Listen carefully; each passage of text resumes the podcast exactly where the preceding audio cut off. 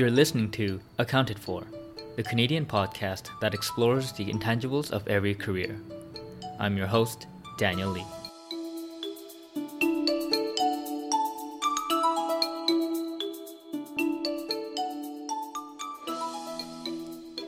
Hello, everyone. Welcome back to Accounted For. Thanks again for tuning in for another fun conversation. This is a podcast that shares and inspires unconventional career journeys, and I do hope that my guest and I can really push you to have another spark, get inspired once again, and yeah, lead a happy, wealthy, wise, and healthy life. Please help the podcast grow by telling your friends all about it, leaving us a nice review. You can be a subscriber yourself if you haven't done that before. Uh, it also helps if you go to omdventures.com and explore the site further, read the essays, subscribe to the newsletter, all the fun jazz. Oh, and also if you also respond to the listener feedback uh, survey. That's also cool. Just get involved in any way you can. I always love that. Okay, so today's conversation is with Josh Broun. Josh is the co owner of Impact Kitchen. Impact Kitchen is a wellness company with four restaurants in Toronto. I've been a fan of Impact Kitchen since its first location at King East, and I've been a patron here at least I'd say once a week for the last few years. It's one of my staple places for legit healthy meals and although, although I say healthy meals, but my go-to is a paleo waffle. Um, it's kind of a comfort food, but it's still I'd say quite healthy. Just the ingredients that they use, and yeah, it just tastes amazing too, which is awesome. Um, but yeah, it's uh, so because I love this place so much, it's just been a real treat for me to actually get to speak with Josh, the man who helped helped me well helped create a place where I could get awesome coffee, work out of for like a few hours, as well as have some high quality healthy foods, just all in an awesome atmosphere.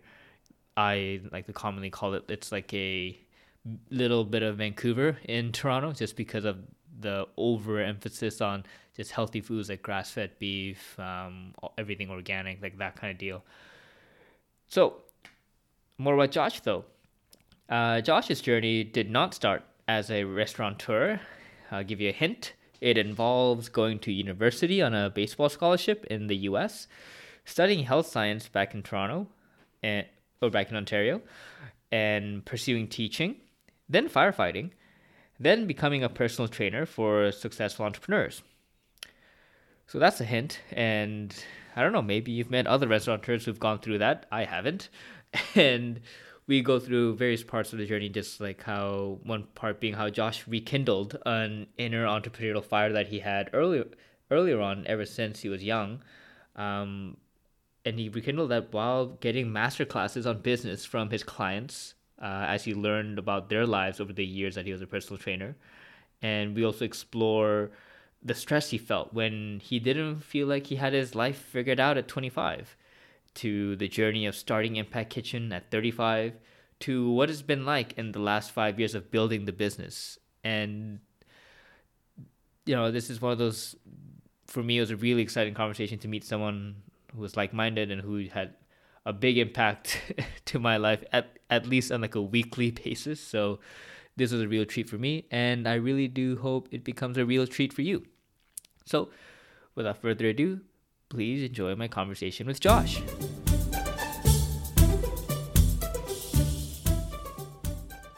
Hey everyone, welcome back to Accounted For. Today on the podcast, we have Josh Broun, the co-owner of Impact Kitchen. Hey Josh, thanks for coming on the podcast.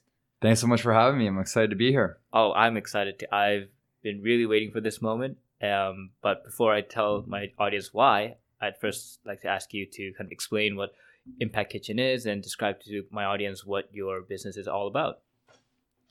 Yeah, so Impact Kitchen uh, is a fast casual restaurant uh, with a cafe component, a retail component, a baking component. Kind of just to kind of go back to why Impact started. It really stemmed from uh, you know this desire and need to have uh, the cafe, the the restaurant with protein add-ons, the baked goods uh, pressed juices, smoothies. You know, we kind of got carried away of just creating a wish list of uh, everything we would want in a concept. And my partner Frank Toskan and I never once really thought about like the logistical side of it. It was just uh, let's build like our dream place and figure it out as we go. So you know, and that's kind of how the idea started. And my background is fitness and nutrition. He's a lifelong passion for wellness. So with the idea of wanting to do all those things, there needed to be a nutritional approach and a wellness approach to all the the menu items we created. Awesome. And I think right now you have four locations throughout Toronto, right? Yeah, four locations. We're super excited. Just two weeks ago, our fourth opened up uh, in Queens Quay area at 88 Queens Quay West, uh, which has been awesome to kind of come into this neighborhood and start to build our community down here. And uh, it feels like it's uh, like from our original location on King East, where we were one of the first new businesses to come into Corktown, and there wasn't necessarily the community feel. Uh, and with Impact and, and, other businesses like Lyft across the street, there's become this amazing community in Corktown. So that's really become a, a essential to Impact Kitchen. Is every area in the city we go into, we put a lot of work into building the community and fostering those relationships and obviously trying to create the best customer experience when they come into the store uh, to build up that that loyal base of uh, customers. Mm-hmm. And to, for the audience, this reminder, like I. I was super excited to have this interview, as I as I told you earlier on before we recorded, because I've just been such a big fan for such a long time since like the single location at King East, and I remember telling my girlfriend uh, that it felt it felt like a little pocket of the west coast inside a east coast city just because like growing up from vancouver it's vancouver has always just been a very like outdoorsy very wellness focused area and when i go to impact kitchen like at least like in the king east area it just felt like oh i'm just surrounded by everyone else that thinks and like believes in the same things i do it's all about clean eating all about wellness fitness and you just can tell like most people here all just came from the gym and just about yeah. to get their nutrition fix in well especially at king east that was definitely the like the initial outreach. My network was the wellness industry. So my my goal in life at that time was to have the trainers, the nutritionists, the naturopaths, the functional medicine doctors come into Impact Kitchen and have myself introduce them to the concept. And then the, the goal was that they would like it and then start referring their network. Because mm. I know, you know, if you have a amazing naturopath that you see and you respect them, you're probably gonna take their advice. And if they're saying, you know, there's a, a, new restaurant that's opened up that you can go and trust the food, they use high quality ingredients, they have bone broths, they have things that I recommend you to eat. Uh, that was where I thought, like, I still believe word of mouth marketing is the the best. And, and when we opened the King East, we you know we didn't have Instagram, we didn't have a, we didn't even have a website for the first year, so it was hundred percent word of mouth. And I credit that to all our success and how we built a foundation of customers throughout the city. It was just through the word of mouth. And I love coming, I, even at the new Queens Quay in the first two weeks, I'm, I'm hearing people come in and bringing a friend and then they're like selling impact to their friend mm-hmm. of why they should be eating here and it's so cool to hear uh, other people passionate to bring their friends uh, because you know they re- they respect and like what we're trying to do at impact yeah honestly for as, as someone who actually does that to all, a lot of my friends there's also a little bit of like the self gratification where when the friend goes oh you're actually right this is amazing and they start going there a lot and then yeah. I go nice I, I, I made a bit of a change to someone's life but at the same time i realize that now there's always going to be a seat occupied that might have been empty before so there's yeah. always that little bit of like even while i was scheduling this interview i was thinking oh man i wonder if more people will go to impact because of this interview and then I might lose out on my seat. I'm gonna have to go earlier on my, on my like weekend journeys all the time now. well, one of the cool things about Queens Quay is uh, it's our biggest location seats wise. So it's true. We yeah. have an interior patio and then an exterior patio and then inside seating. So we have a total of 150 seats. Uh, so that's going to be awesome, uh, especially when the, the nicer weather turns over and we can fill up, you know, hundred plus seats uh, throughout the day. It's gonna be pretty cool. Yeah, I'm, I'm I'm looking forward to that. And in terms of your background, like you spoke about how you you're coming from the health and nutrition side, and I'm curious, was that kind of like your background, like even as like a kid, like were you always very passionate about health, sports? Yeah, so like getting into it as a career, I guess when looking back was a natural evolution, but it wasn't necessarily my game plan. Uh, so I was definitely the kid who uh, did not thrive at school, the traditional setting, but thrived in sport. Uh, and I used sport as like a way to get through school. Uh, for me, in school, you know, early age diagnosed with learning disabilities, ADHD, and really struggled in school. And it's I, I, can reflect on it now and think about the pros and cons of that. But going through school was a real challenge. Uh, and then you start to think about behavioral issues that came up. Uh, and it was essentially like a rebelling and an embarrassment and an insecurity of not being able to read as well as other kids in my class, uh, struggling with math, and and then you you know the, the the behavioral outbursts happen because of all those things. So I really credit sports for really getting me through that time, and I went all in on sports because I was uh, more gifted in that area of my my world. And you know, when you get to grade eleven, grade twelve, and you start thinking about university, and I grew up in an area where uh, probably ninety percent of my friends went to university, uh, and it wasn't going to be an option for me because of my grades. But sports motivated me to at least meet the requirements because I started getting attention from U.S. schools for baseball, and that was the the goal of mine uh, from a young age. So I was able to get my grades together uh, and, and go down and, and play baseball there, but school was still not the focus. And after I played baseball there, I came back uh, to Ontario to finish my degree at, uh, degree at the Univers- University of Western and I did health science just because nothing else interests me. Graduated, and then took a year off. Traveled, uh, backpacking, you know, through Asia, Africa, and, and Europe. And you know, I, I I definitely think you know I learned more in that year than I did uh, in uh, like in my education. But still, coming back from that, like I went on that trip to find myself and all that, but still didn't know what I wanted to do. I didn't have a career path, and that's around twenty five and you know it's at that point of your life it's pretty stressful not having a direction and not knowing what you want to do. So my two career path choices were to become either a teacher. My mom was a teacher my dad was an educator. So that was logical uh, or and so i went down that road. My mom worked with like special needs kids her whole life and dedicated her life to helping that population so I got into being a teaching assistant uh, for for special needs kids and loved it. But after two years, decided that wasn't my career path. So then the next thing was, uh, and sports is still a passion of mine, but I had to like I wasn't gonna go pro or anything like that. So now I was just playing more for fun. So the next thing that I thought would be a great career that could maintain the active lifestyle that I loved and playing sports with firefighting. So I went to Seneca College. It's like a three semester program there. Uh, I loved it, did that. And then I just assumed you'd step right into a job, uh, especially if you like graduated like uh, with good marks and you know passed all the physicals and whatnot.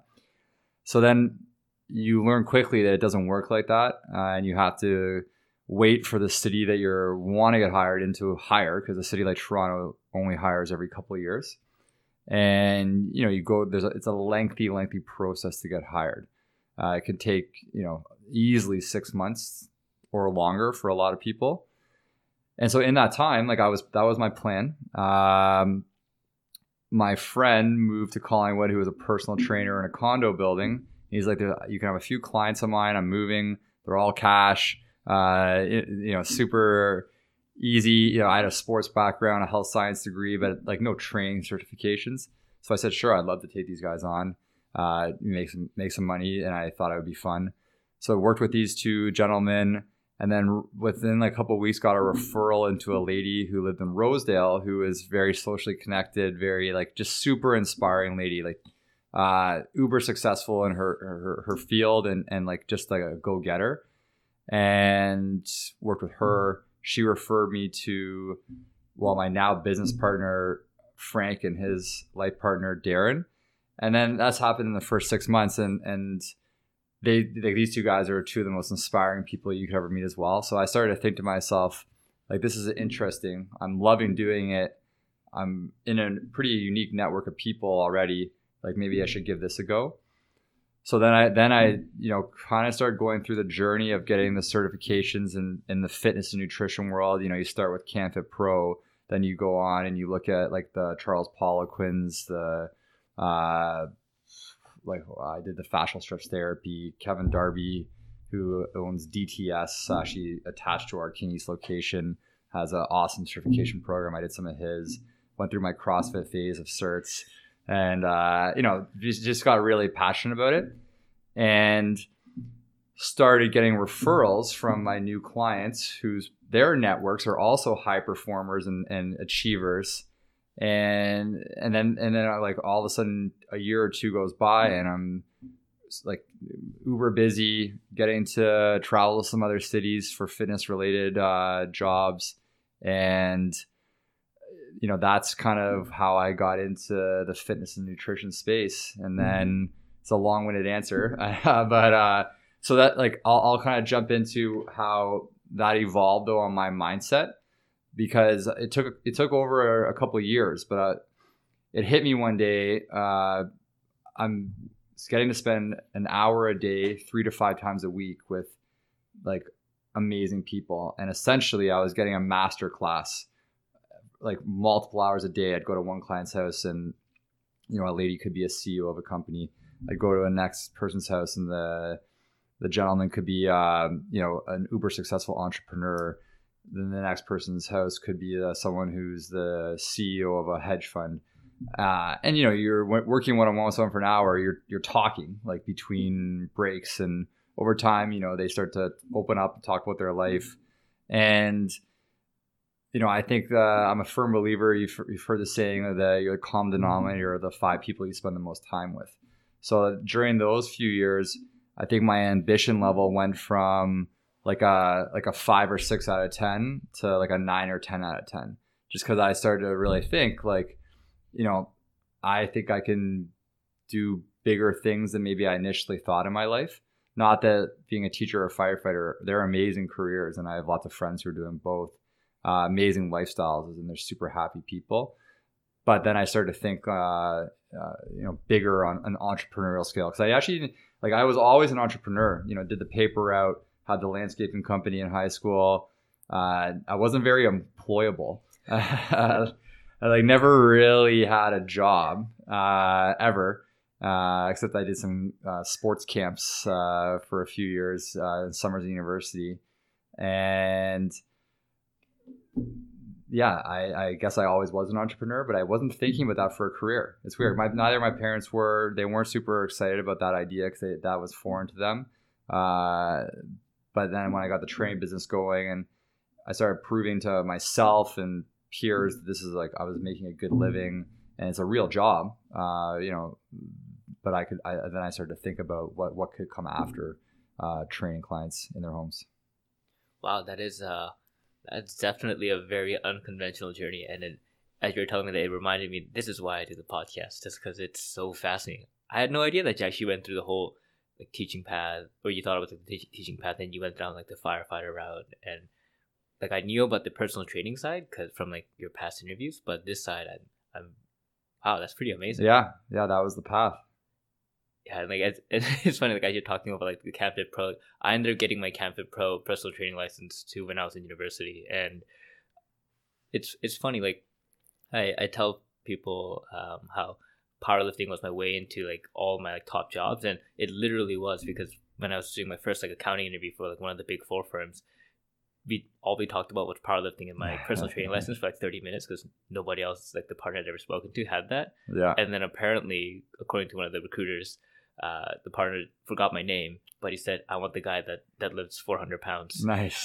So that was just yeah. my brand and that's that, awesome. that just kind of cascaded into like everything. But I, what I found like really interesting is the, the way you approach the the five closest person um, equation. Because the most common times I see it being used is like related to who you work with in terms of um, like your colleagues at work or your friends or who your family members are.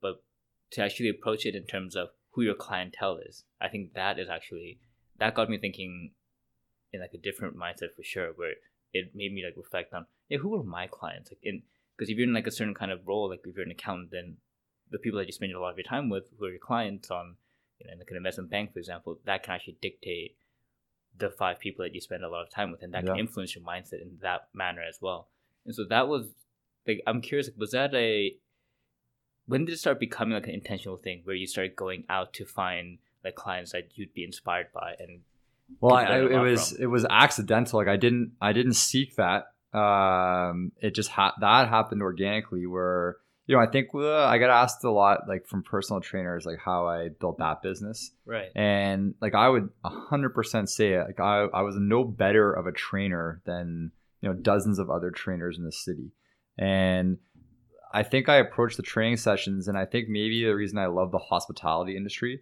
because I, I really tried to like I knew I had an hour with that person, and so like if the person uh, was an author or I knew they were interested in a certain subject, like I went really hard deep into like reading their books and making sure I understood their world in terms of what they did. Now, but I didn't tell them I did that uh, because I didn't want like if they didn't want to talk about their world, like you know you have a uh, an individual who's you know into finance, but during our sessions they only want to talk sports.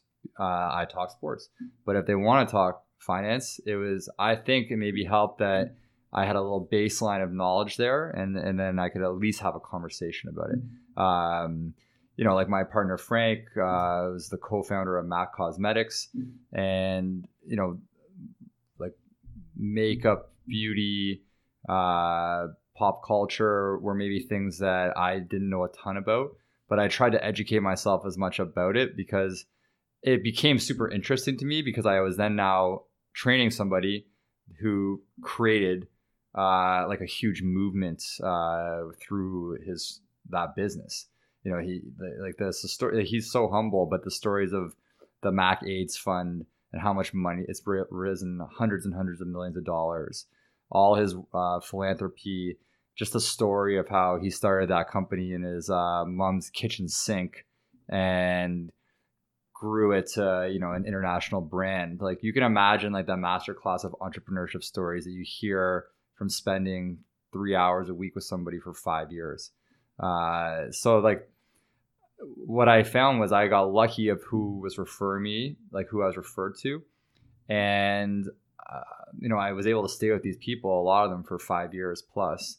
So you really get to know somebody, uh, and and you know over the time, that's where it just kind of hit me one day that I was, you know, I was I was an in-home trainer, so I was going to homes, so you get to know someone even at a more intimate level.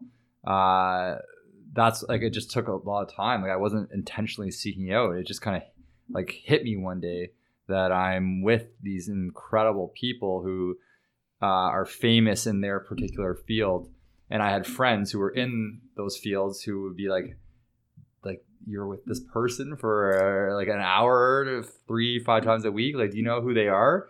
And to me, they were just like my client and like someone who I got to know really well. And I didn't like it wasn't like I was like uber excited because they were you know a famous author.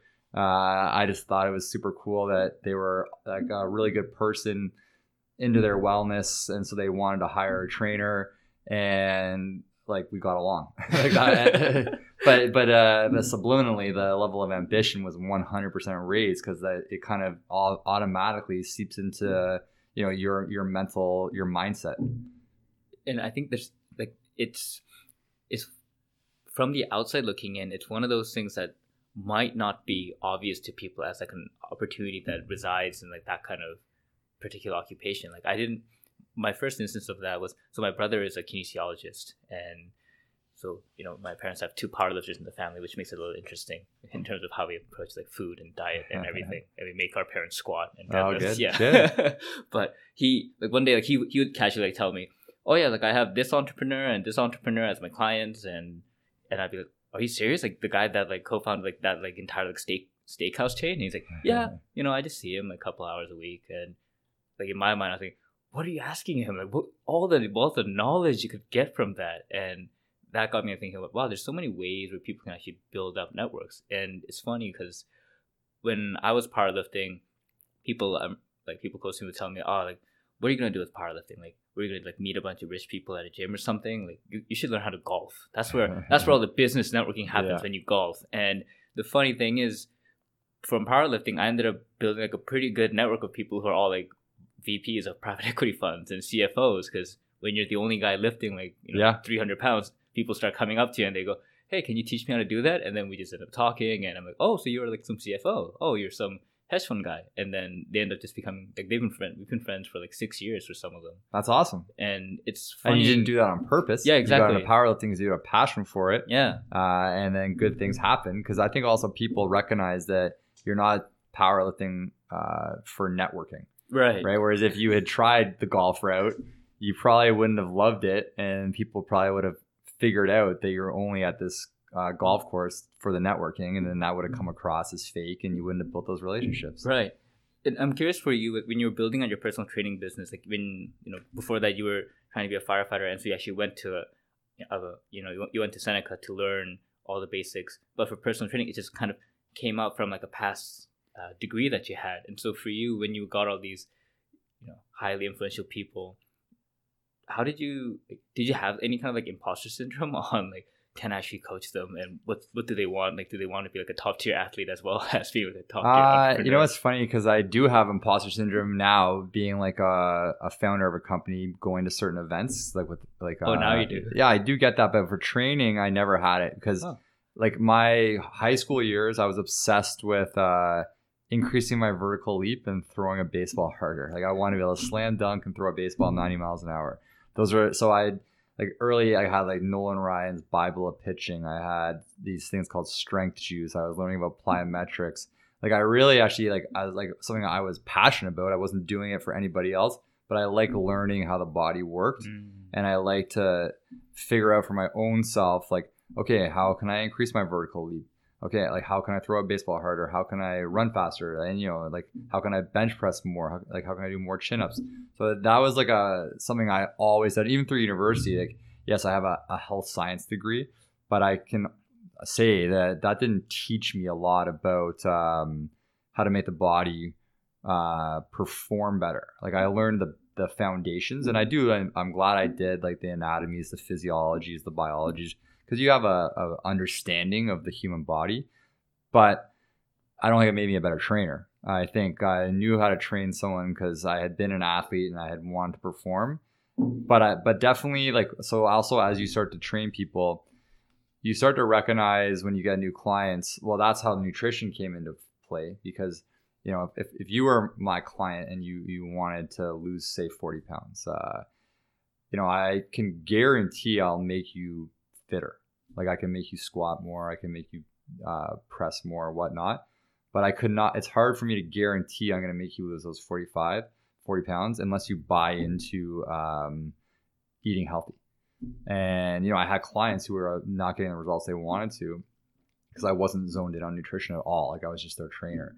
So then it became educating myself on nutrition, and then it became educating myself on coaching, because nutrition is really challenging. To, you can't just tell somebody, "Okay, here's a 1500 calorie a day diet, follow it."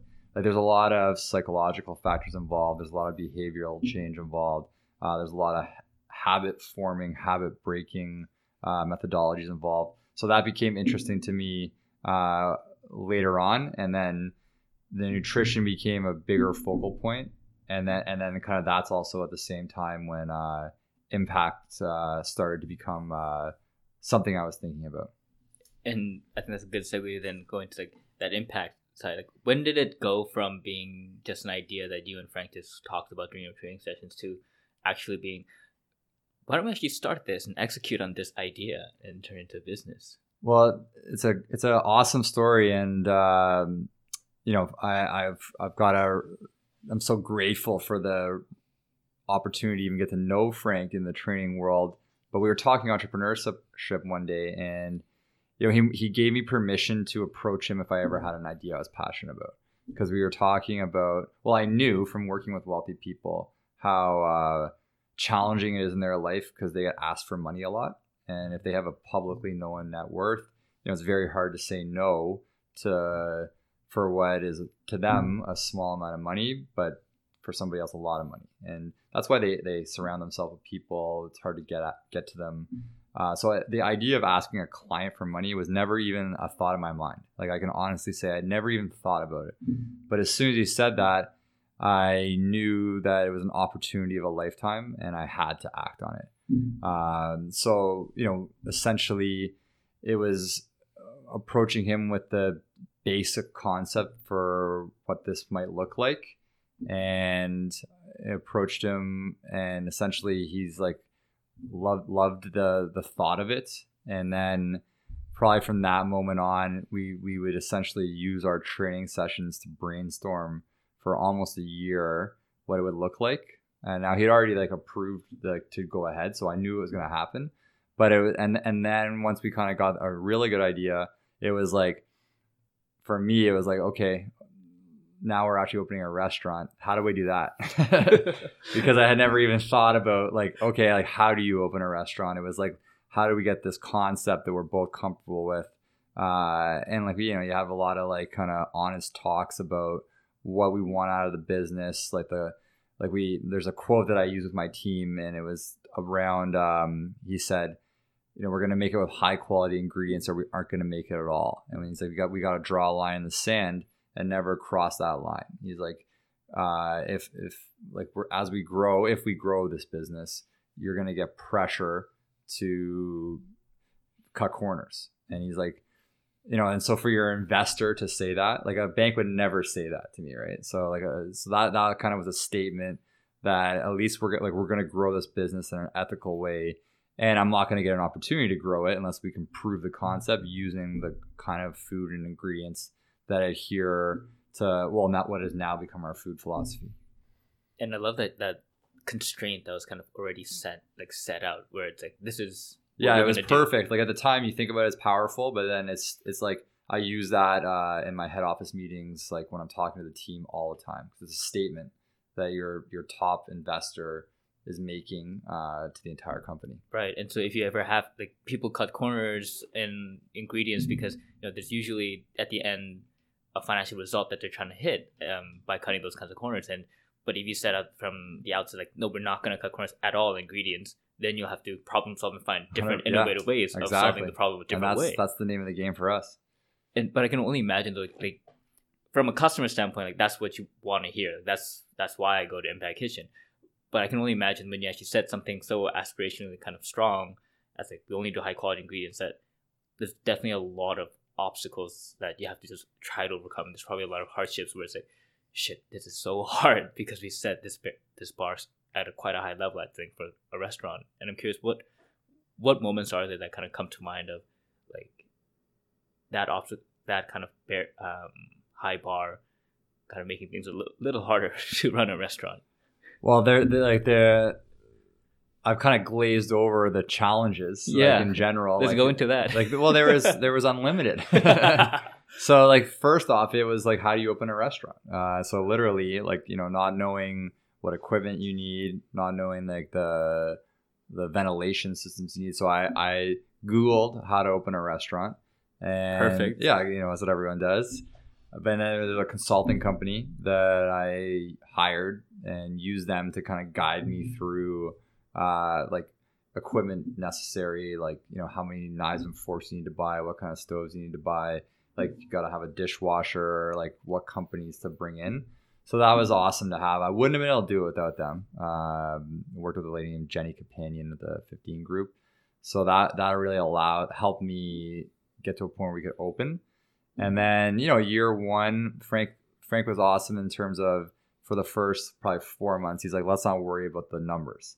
Let's just like create an environment where the customers can have the best experience possible. So, you know, we would be there greeting customers at the door and then I really think a big part of our early kind of success was we made a lot of mistakes, uh, painful ones, but nine out of 10 times it was either Frank or myself going over the customer, you know, bringing them a, a new bowl or a new baked good, trying to appease the situation. And we weren't busy, so we could spend time and get to know our customers. And, you know, I still have customers today who talk about, like, yeah, the first time I ever came, like, like Frank shook my hand and uh, I had no clue who he was uh, and you know just created like a awesome welcoming. and then they probably say, "Yeah, you guys messed up my bowl," but but it was all good. Uh, but I like I, I like a lot of those ups and downs in the early days, and then and then around four months, it was okay. Like we got to look at these numbers; uh, they're not good. Okay, we need a strategy. So I actually brought the 15 group back, uh, and Jenny came back in because she's like, you need to get your food costs to here, you need to get your labor costs to here, you got to get your operations costs to here, and let's start working on this. So like week over week, you know, labor was a huge issue for us because I didn't really know how to write a schedule. I didn't know how to manage that. Uh, so it was like figure that out, get it down to the percent goal we want. Okay, food costs. We got we were here. We got to get down to here. Okay, what's the strategy? Like, do we need to get new suppliers? Do we need to? We had to get better on our waste. Uh, like so many little strategies, and then you know over the next four months ish, we started to turn the numbers to look pretty good, and then the last four months of the first year started to actually feel like okay we're, we, we might actually make it here we might get something we started to get a lot of the early loyal adopters uh, and and you know started to like make a little bit of money. And then by the end of year one we had kind of hit, hit a good stride Hmm. uh, and then did really well year two. And during that year was when when kind of said okay I think we can open on the the west side like another location and we found the one in Adelaide and Brant. And then when you go from one to two that creates a whole new round of issues because uh, you know you're managing people you're trying to create systems and processes uh, like getting that consistency from one location to the other. And these are like the kind of like a powerful thing as, as an entrepreneur the path you go down uh, you start to recognize all the things you're not good at. And you have to accept that and you have to bring people into your company who are better than, than you at a lot of things.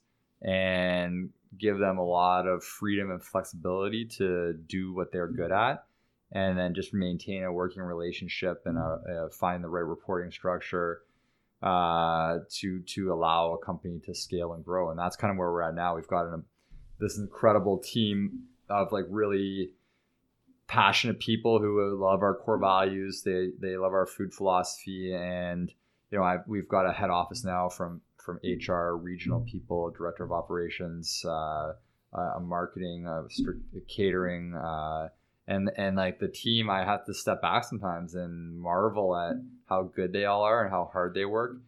And you know, that's that's the journey and kind of the rewarding feeling now is just that team and then the work they're putting in because we know like we feel like we have an opportunity here uh, to really prove concept ta- and take us to the next level where we can go to Frank, our, our investor, and say, okay, we're ready to, to keep growing. Mhm. Uh, so that's that's kind of where we're at now. And it's been what four and a half years, five years, Uh, yeah, four and a half years. four and a half years. Wow.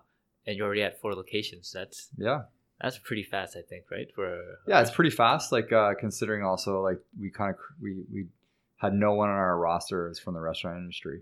right. Yeah, so we've kind of learned as we go, and just through kind of hard work and good people, we've allowed ourselves to to grow to four so far. hmm And when when you first had the idea, um, when Frank, the idea that Frank gave an okay to, how does that compare to what turned out to be like the working profitable model by end of year one? Like, how does th- those two versions compare? Are You know, it's funny because the the actual original idea is pretty much the same. Yeah. It's just uh, so when I talked to Frank, he said, "Do you want a partner or an investor?" And I said, "Well, if you're willing to partner, that's something that I I didn't know that you'd be interested in doing. So I'd love to have you do that."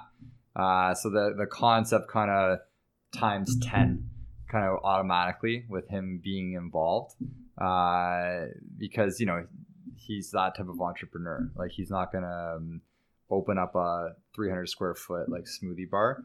So I had like uh, probably asked for X amount, and then he got involved, and we got we we we times it uh, by a lot, and that allowed us though to really, you know, make our own pressed juices, make our own broths, buy the equipment to do our own baking, buy the equipment to make everything in house, and that that's been key to who we are. Like uh, like no one else can really say that. Uh, you know, we have a lot on our menu, and that I, I, I kind of joked with you earlier. That kind of just stemmed from us getting carried away of everything we could possibly want and imagine, and everyone told us that was a bad idea. But uh, you know, he also said something like, you know, if we we have to do what we want to do because uh, if it doesn't work, we're always going to regret uh, doing what other people told us to do. So you know, we we did it all. Uh, but you know that that's also something that has differentiated us in the industry is having like a huge wide variety of options. Wow, and that that gives me a lot of clarity into like why the King Street location, the first one, was relatively big for I think like a a venture like yeah. first restaurant. And that's still where we we had a huge like you don't even see half the space. We have a huge back of house. So we built our commissary there. So now like we do the broths in massive vats there, and we sh- we drive it to the other locations. Oh. We do the baking there, uh, and they get baked off of the locations. And we do the salad dressings there. Uh, so yeah, we treat it's like it's a commissary kitchen. oh wow! Yeah, yeah, I had no idea that you had such a huge it's space big. behind it. Yeah, wow, it's big. Damn. And how? In you know in, in one in one way like you made it seem like it was a very easy decision. It was like, oh yeah, Frank's gonna join as a partner, and we're gonna have all this thing going out. But you know, prior to this taking off, you had a very you know, successful personal training business for like five, six years. What what was the transition like where you went full time into impact, and how did that play out in your mind? Uh, it was it was pretty smooth. Uh, like I knew as soon as we got going at Impact that this was going to be what I did for a long time. Like yeah. I like it's kind of that like naive, uh, blind confidence uh, of like there's just no option for it to not work. Uh, and, and Impact is so like near and dear to like who I am. Uh, like I just I knew it was gonna work. I never wavered, even through we had hard times, but I never wavered uh, on it working. So I transit like I had to start, uh, you know, letting go of some like moving on from clients. I I didn't like I that that I had no business mindset then. Like uh, so like, I wasn't building a business to sell it. So that was not even like a part of my uh, thought process. I more or less did what my friend did for me. I gave clients to friends, and that's all I did. And then I was able to. Now this is also a unique situation because I had a partner like Frank. I was able to streamline into impact and pay myself like a modest salary when we, before we even opened, which is a unique uh, for any entrepreneur. So that's you know I'm super grateful that. But I was able to you know more or less pay myself something that I would allow me to pay my bills. And then I knew as we opened and got into the first or the second year, if, if we were doing well, I would be able to pay myself more. Uh, so you know that's kind of just how it happened. You know, I was probably six months to a year before we opened I went full time on Impact, and then it was just essentially the 15 group. The way they do it, they call it like the pre-opening package or whatever, and you get like a list of like a thousand things that have to get done in order to open a restaurant. So it was like just creating that uh, work back schedule and that mindset of every day uh, kind of checking a few things off the box. And, and that's when I was, I was telling you that I, I was working at cafes for that year and I just had like a rotation of like three different cafes. And then that got me even more excited for the concept because I was like, if there was only a place like Impact, I would go there every day and just work there. Because uh, th- that's just like for me, I wanted the high quality food at, at a cafe with great coffee. That's so meta. It's like you actually go, you're in a cafe working out the schedule to build out the kind of cafe restaurant that you want. Yeah, that's really what happens. wow. And you also mentioned about how you know there were many pain points and you know, times when things were really hard. And you know on this podcast we like to explore all the intangible sides of things. And i think the hard things are the really important things that actually i think test whether we have the perseverance to push on. And actually that's when i think you know whether are you doing this for some extrinsic reason like money or for fame sure. or pride? Or is this actually something you actually truly believe in you yeah. have the conviction for? And i'm curious what what are some hard times that kind of come to mind as like, yeah, these were some pretty tough moments? Well, I think like a, uh, like uh, it all kind of kind of falls on my shoulders and stems from me for what I'm uh, good at and what I'm bad at. Uh, like in the early days, uh, you know, I would say I was 100% like a micromanager. I was there from open to close seven days a week, and you know, I didn't feel comfortable uh, never like never not being there and being like involved in uh, whatever decisions were getting made for the day. And so like it was it was and, and, so at the time I also had a a one year old kid and a second child on the way in that first year. So you know obviously zero time at home and you know a business that was kind of having a lot of ups and downs for a the, the books and then b the people uh, so i started working with a coach and you know he was more or less at the beginning to kind of mentor me on how to run a restaurant how to manage people and then it kind of turned into kind of some life coaching and some time management coaching and you know, he said a really powerful thing to me once in terms of like time management. So, you know, we would block off times in my schedule and it was like, okay, you got to start spending time with your kids because you've told me that's a huge priority for you. You know, the exercise was like, what is most important to you? You write that on like the left column of a page, then you have your week schedule. So if you say family, your wellness, and impact are the three things that are most important to you, but this week you did 95% impact, 2% family, 2% wellness, like something like that. He's like, you're not living a balanced life. So, you know, block off time for your kids. And then week over week, you know, I would say, okay, I'm not coming to the restaurant on Sunday. And then, you know, Saturday a crisis happens because I hadn't prepared my team well enough. So I'm like, okay, I'm going to come in on Sunday and fix the problem because uh, I'm the only one that can do it. Like that was the mindset. So he said to me, he's like, Josh, uh, after failing multiple weeks in a row. He's like, I want you to write your eulogy from your kid's perspective. So you know that was like like the biggest punch in the gut, right? Like it makes you want to clam up and think about that. So that that actually moment was a key moment for me. It was where okay, you can't micromanage. You have to delegate, and you have to at least create early systems and procedures so you don't have to open the restaurant. You don't have to close the restaurant. I have to start empowering people in the business so that I can step away a little bit. And and then what was the best part of all this was that's when you go through that journey of realizing that people are better than you at a lot of things. And the only way to grow a business is to have really awesome people on your team that can support you and the company on on what they're best at.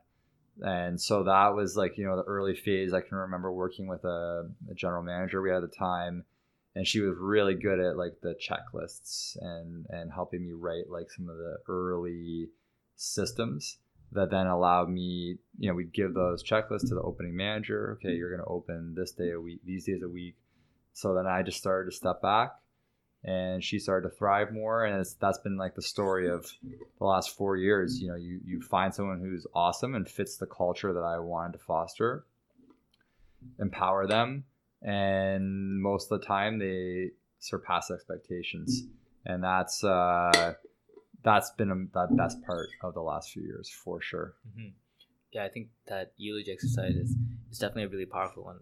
It's, it I use mine to help discern like what I should kind of the paths I should kind of pursue in my life, but I think for you where it's also kind of resetting priorities and resetting focus that's actually like another very valuable thing at the end of the day it's all a focus on what is truly important to you. Yeah, that's to, what it is, right? Yeah, and you and to, and to live your life according to what is right. most important to you. Exactly. Uh, so that was a really good, clear exercise for me. Mm-hmm. And how did it like?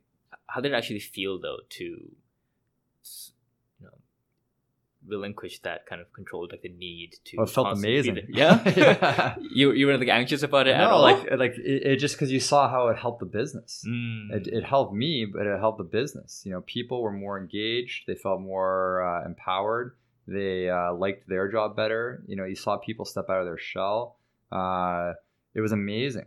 Uh, it was the best thing that could have ever happened and you know i i knew i wasn't good at certain things but i felt like i had to do them. Mm-hmm. um, so it was amazing to now have people who liked that stuff and were really good at it and i trusted.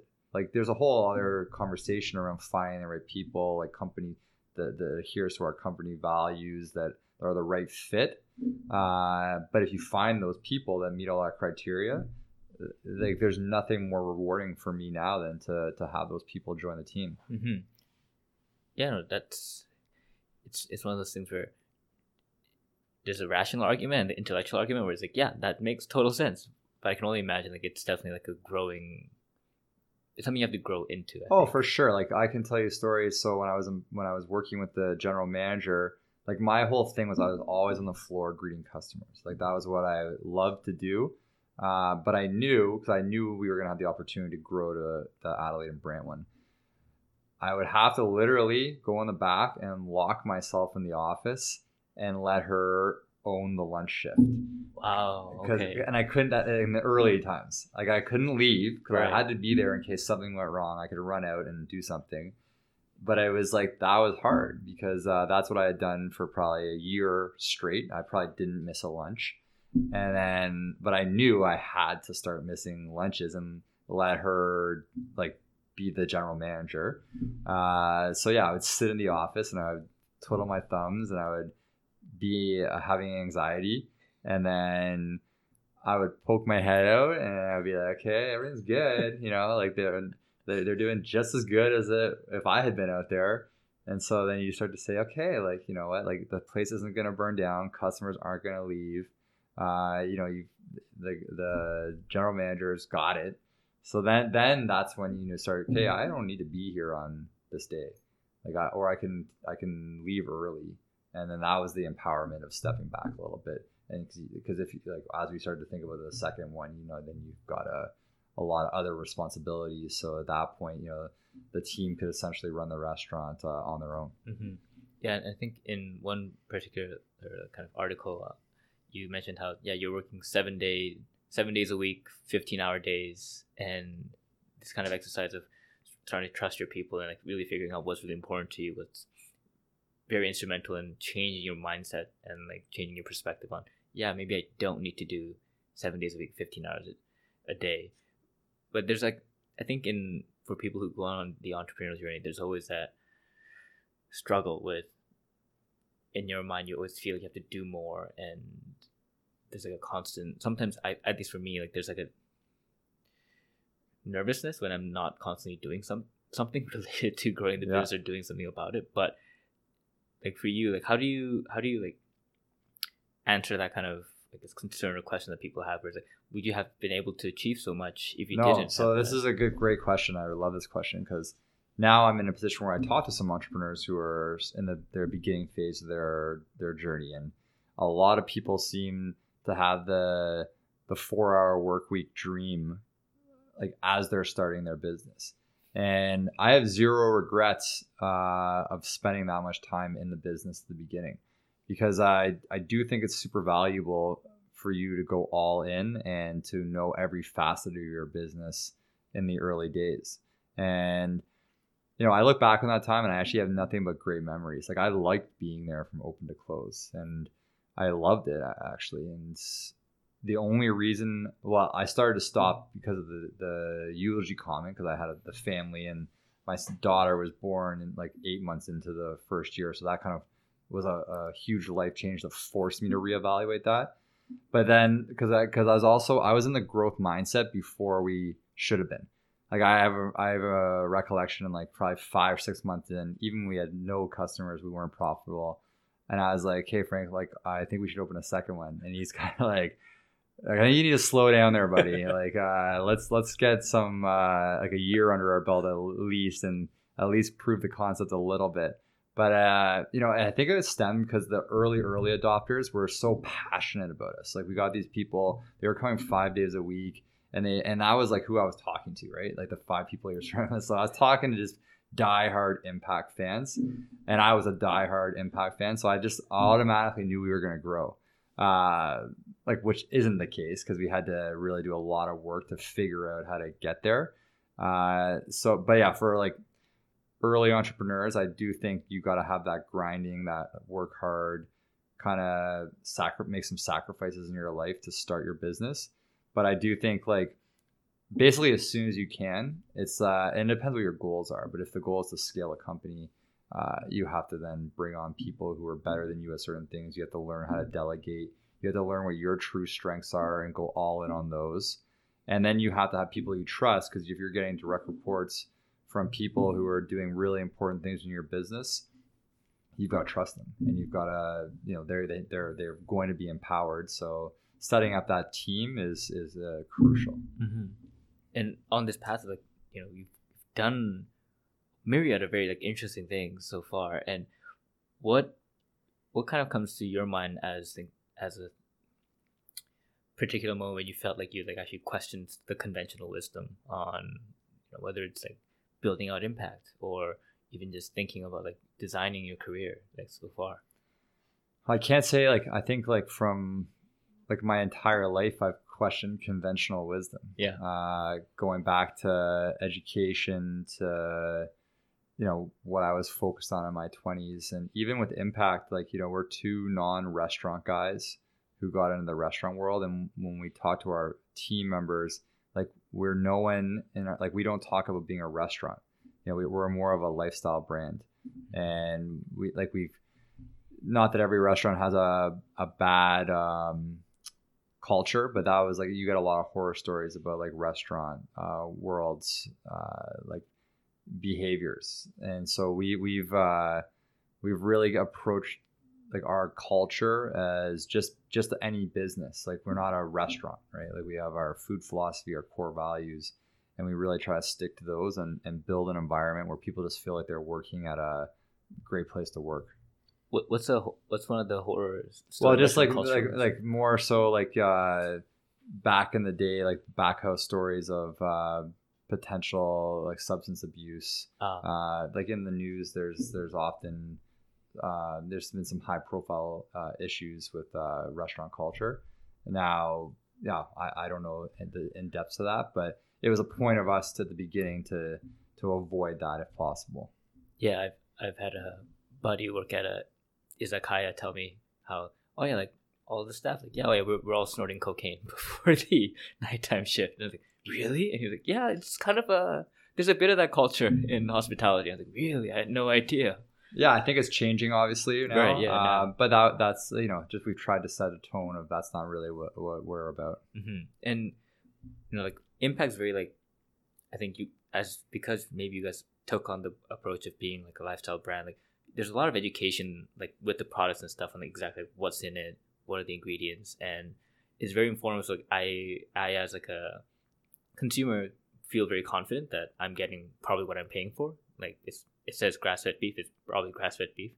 But for like I find that because there's some people view it kind of as like this trend where people just want to eat healthier and is there a way for people to be able to like do like a quick test of like is this restaurant really using high quality ingredients or not? Is there a way for people to know? Uh, like I don't know how you could really truly audit that. Yeah. Now you like I think there's a lot like I think one of the things we have with our customers is is their trust, right? right. And we respect that trust. Uh, now internally we have a food philosophy that is awesome because and I and I wrote the food philosophy in the early days because um, when I was a nutritionist, I was asked always, "What's the perfect way to eat? Is it paleo? Is it vegan? Is it uh, whatever?" Mm-hmm. So then my early food philosophy in my training days was just eat minimally processed, nutrient dense, real food. I felt if you were vegan or paleo or whatever, that would apply to you, and I could stand up at a conference and say that, and everyone would agree with me. And then we uh, grew the impact food philosophy to be a little bit more robust than that. But we send that food philosophy to our suppliers. Our all of our kitchen managers like know and adhere to that food philosophy. So it's a huge asset for us with our suppliers because they have our food philosophy. So if they send us something, uh, in the early days they would try to send us something that maybe didn't adhere to it, and it's easy for me to go back at them and say, you know our food philosophy. Does this adhere to it? And they would be like, no. I'm like, well, why'd you send it to us? They're like, well, mm. maybe we were trying to get you a cheaper product, save you some money. Like they try to sell me like that. Like, like I have to just say like, we're not interested if it doesn't meet our food philosophy. So don't even send me that. Like I don't want to know about mm-hmm. other products that might be cheaper because it's not like that. Going back to that quote that Frank said, you know, we drew that line in the sand. Mm. So it's been you have to work with your suppliers. and It's a constant working relationship, and last year actually when we knew we were going to grow a little bit more we set a company mission to as we grow and scale we're going to try to actually uh, get better and better with our ingredients and and make that the priority of the company going forward. Mm. partner with some smaller suppliers try to be a little bit more local and try to roll out a little bit more seasonal menu items. And so what does your kind of nutritional system look like now? My personal? Yeah. Uh I think I stick to a pretty high plant based paleo diet. Oh. So I I'm I'm not against uh, proteins, but uh, like that's one area where like personally I invest my own money if I'm not eating impact into like the grass fed free range uh, style of protein. Mhm. I play with intermittent fasting, more the uh, 16 and 8 hour windows. Mhm. Uh, I feel great doing it, but sometimes if I work out in the morning, like today, I don't like working out on an empty stomach.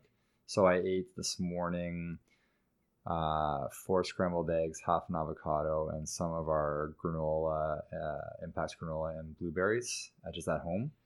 And then went to the gym, That sounds like an awesome breakfast. yeah, it was great.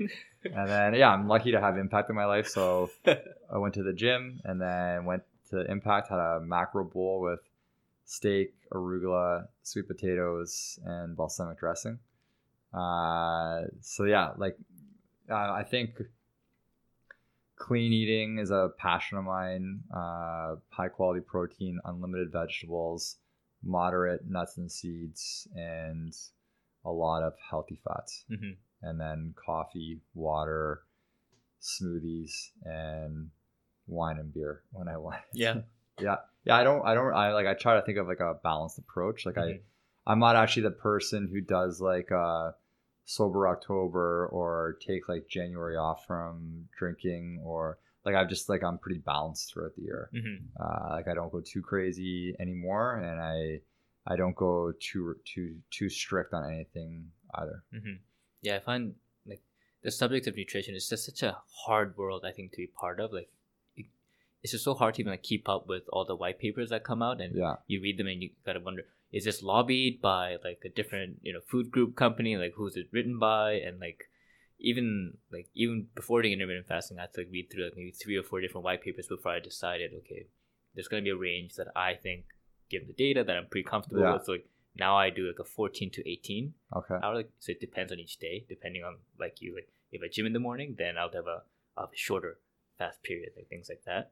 Yeah. But So Yeah. one, one thing that I'm hugely passionate about is um, I don't know if you've read about like uh, blue zones and centenarians. yes, yes. So that that actually was a huge factor in probably impact and just my approach on nutrition. So about 10, 15 years ago, National Geographic did the first article. Uh, I can't remember the guy's name, the, the guy who authored all the Blue Zone books. Um, so he he did the first article about uh, you know he was tasked with going around the world finding places with the most people who lived to 100 years old. Right. So he identified you know like um, the Okinawans, Okinawa. the Sardinians, the the people uh, the Loma Linda, California, and there's a place in Costa Rica and other places. And so I just I just bought his newest book and I love reading about like the common denominators between these people and longevity. And well, what was super cool is you realize that like what kind of I always thought like okay, fitness and nutrition are the most important things. And his research says that those are important, but they're not the most important. Uh, like the most important things are having purpose, having a sense of community, uh, being like uh, respected and a focal point as you get older in your family dynamic or community dynamic. And then nutritionally, you know, no processed foods. But there wasn't like the most common ground, actually, I'd say, uh, was vegetables and beans and legumes. Hmm. Those are the things that people people seem to be eating the most of around the world. And and exercise wise it wasn't people who necessarily go to the gym. It was people who move naturally in their day-to-day lives. So a lot of people like like walking number one thing uh, like tai chi stretching maintaining mo- mobility uh, doing manual labor from time to time I just find that stuff so fascinating, uh, and I and I love it actually. So at, uh, at, Impact, uh, the most recent round of menu development, our next round of Power Bowls is going to be pretty heavy on the beans and legumes Uh, and lentils, uh, just because uh, you know, I think because I was pretty paleo for a while, and you know those are frowned upon there, but I've really oh, like I, I don't have any not actually food uh, intolerances. Was actually another thing I've learned. Opening impact is just uh, the the power of us having like clean ingredients and having someone that's celiac feel comfortable eating there. People with Crohn's can eat there because we use like really just olive oil and no like no other kind of oils.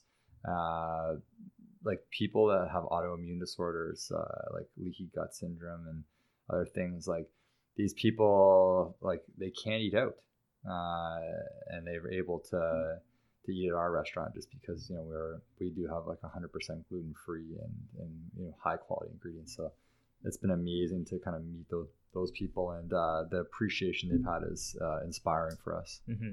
Yeah, I think it's it's like you said, where it's definitely not the extremes that actually end up living like For sure. having longevity. Like even like I tell my friends like, yeah, part of the thing it's if you did maybe like six seventy percent of what a competitive powerlifter does, I think that'd be like great. But the extremes of any sport, like it's actually probably gonna shorten lifespan to a certain degree because you're taxing your body so heavily and you're pushing it to the limits, and that's not really a great way for I think fostering longevity. And I think it's like exactly what you said about even diets, where nowadays I've been after experimenting so many times with so many different diets for like cutting weight and maintaining weight and like not losing strength. What now I'm exploring with is just high quality foods where you know before like I'd be on like low carb, I'd be on some kind of like a paleo diet, but over time like reflecting on like the journals I keep on like my nutrition log, it's like mm, it doesn't seem to be as impactful to like cut out carbs. Actually, when I have a lot of carbs, it actually sometimes actually lose weight. Yeah, and I find like with nutrition too, uh, it's so individualized. Yeah, like, there are people who can't eat a lot of carbs, Right, yeah. uh, and there are people who can't eat a lot of high fat diets. Uh, so, like as a nutrition coach uh, now, with the information that we all have now, like you would have to treat every single client. Uh, there's no template. Right. Like, I was coached on calorie templates, right? Like you create a Mm-hmm. if, if you were a client, you wanted to put on weight. Okay, here's a three thousand calorie diet, and uh, the food quality wasn't at the top of mind. This is going back like ten years ago. But now, like I would agree with exactly what you're saying. If I'm a nutritionist now working one on one with somebody, I'm going all in on food quality. I don't care about how many calories they're eating. I don't even really care about their macros. Yeah, yeah. Uh, I'm just caring about quality, and then I'm gonna probably veer them on like you know make vegetables seventy percent of your plate, have uh, protein X, uh, have fats X, and just focus on kind of eating that balanced plate. We get a lot of flack for not um, showing our calories. Really? Yeah, people really. Some people like with the apps, they really want to know that so they can punch those in but Oh. uh, like that was a conscious decision as well because um, like that when we, impact was starting is when I actually started to get away from prescribing like calorie counted diets because I actually saw that was a really ineffective way to coach people because they either became obsessive or they didn't adhere to it. Um, so we that's why we one of the reasons why we created the food philosophy is just to kind of tell people that a high quality, nutrient dense, real ingredients are kind of the the be like what trumps uh, being so into cal- counting the calories. hmm Yeah, I think there's. I try to tell uh, these people who ask me for advice, like, to take the bottom up approach, which is time consuming, but I think it's the way to actually individualize and customize. Where it's like you eat something, it's fuel. What does it do to your performance? What does it like? How do you feel the next morning? How do you feel when you sleep? Like, do you get great sleep when you eat X amount? And actually trying to keep track of that and being cognizant of, oh yeah, like when I eat an apple, I feel pretty shitty. Then Yeah. maybe you shouldn't eat an apple For sure. like things Yeah. like that. Yeah, that's the like the kind of personal experimentation Yeah. is uh, is really uh, what we all should be doing. hmm And as as we kind of um, wind down closer to uh, the near end leg of the interview, I'm curious. Like you mentioned earlier on in your journey, like you said when you were 25, that you know you felt like the pressure to have something figured out, and I can definitely relate. Where I think even myself and like my peers, like when you hit that kind of age, like there's kind of this stigma of like, wait, when you hit 30, you should have everything figured out by then. So then when you're 25, you feel like five years is going to go by so quickly and people start fretting. And if you were to think back to that 25 year old self, like the 25 year old Josh, like, what do you, first, what, what emotional reaction do you think that Josh would have to what, you're doing right now? Do you think he'd be surprised? Do you think he'd be like upset? Or do you think he'd be excited?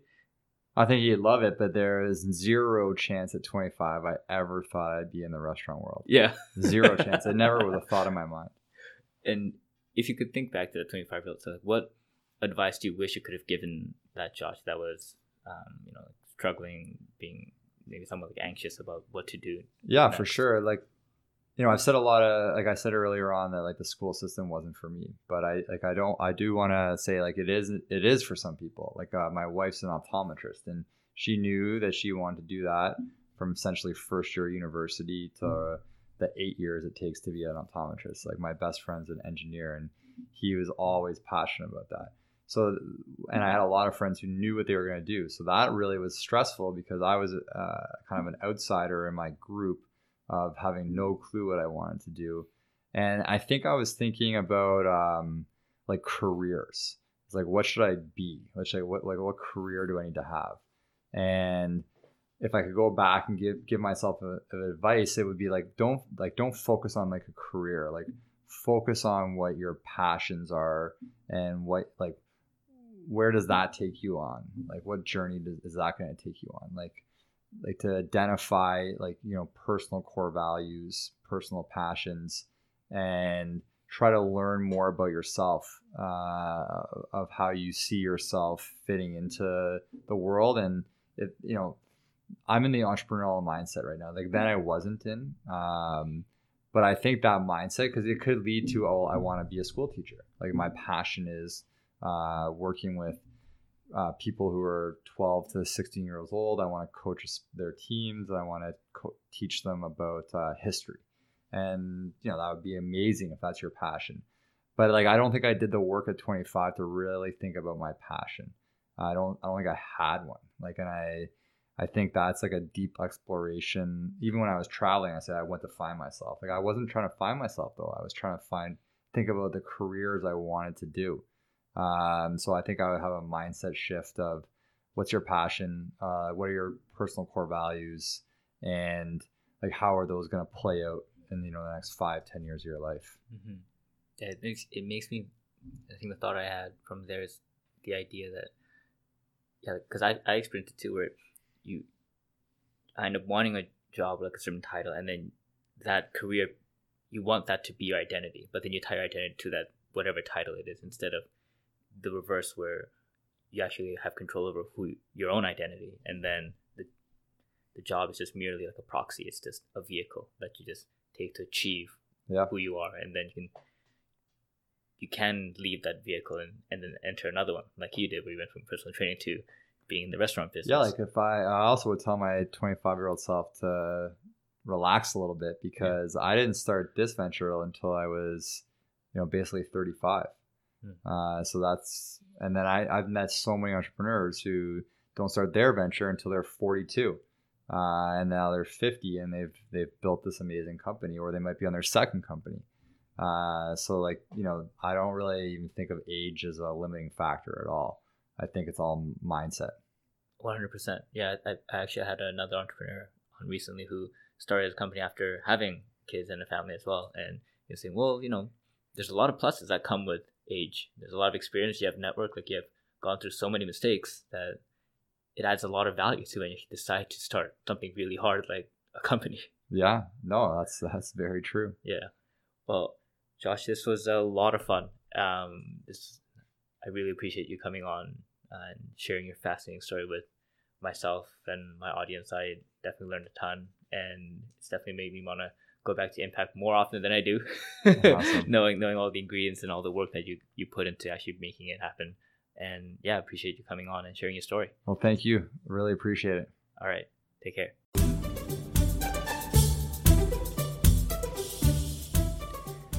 All right, thank you for listening to the podcast. I hope the story was inspiring to you. It hopefully it also helped you expand your perspectives.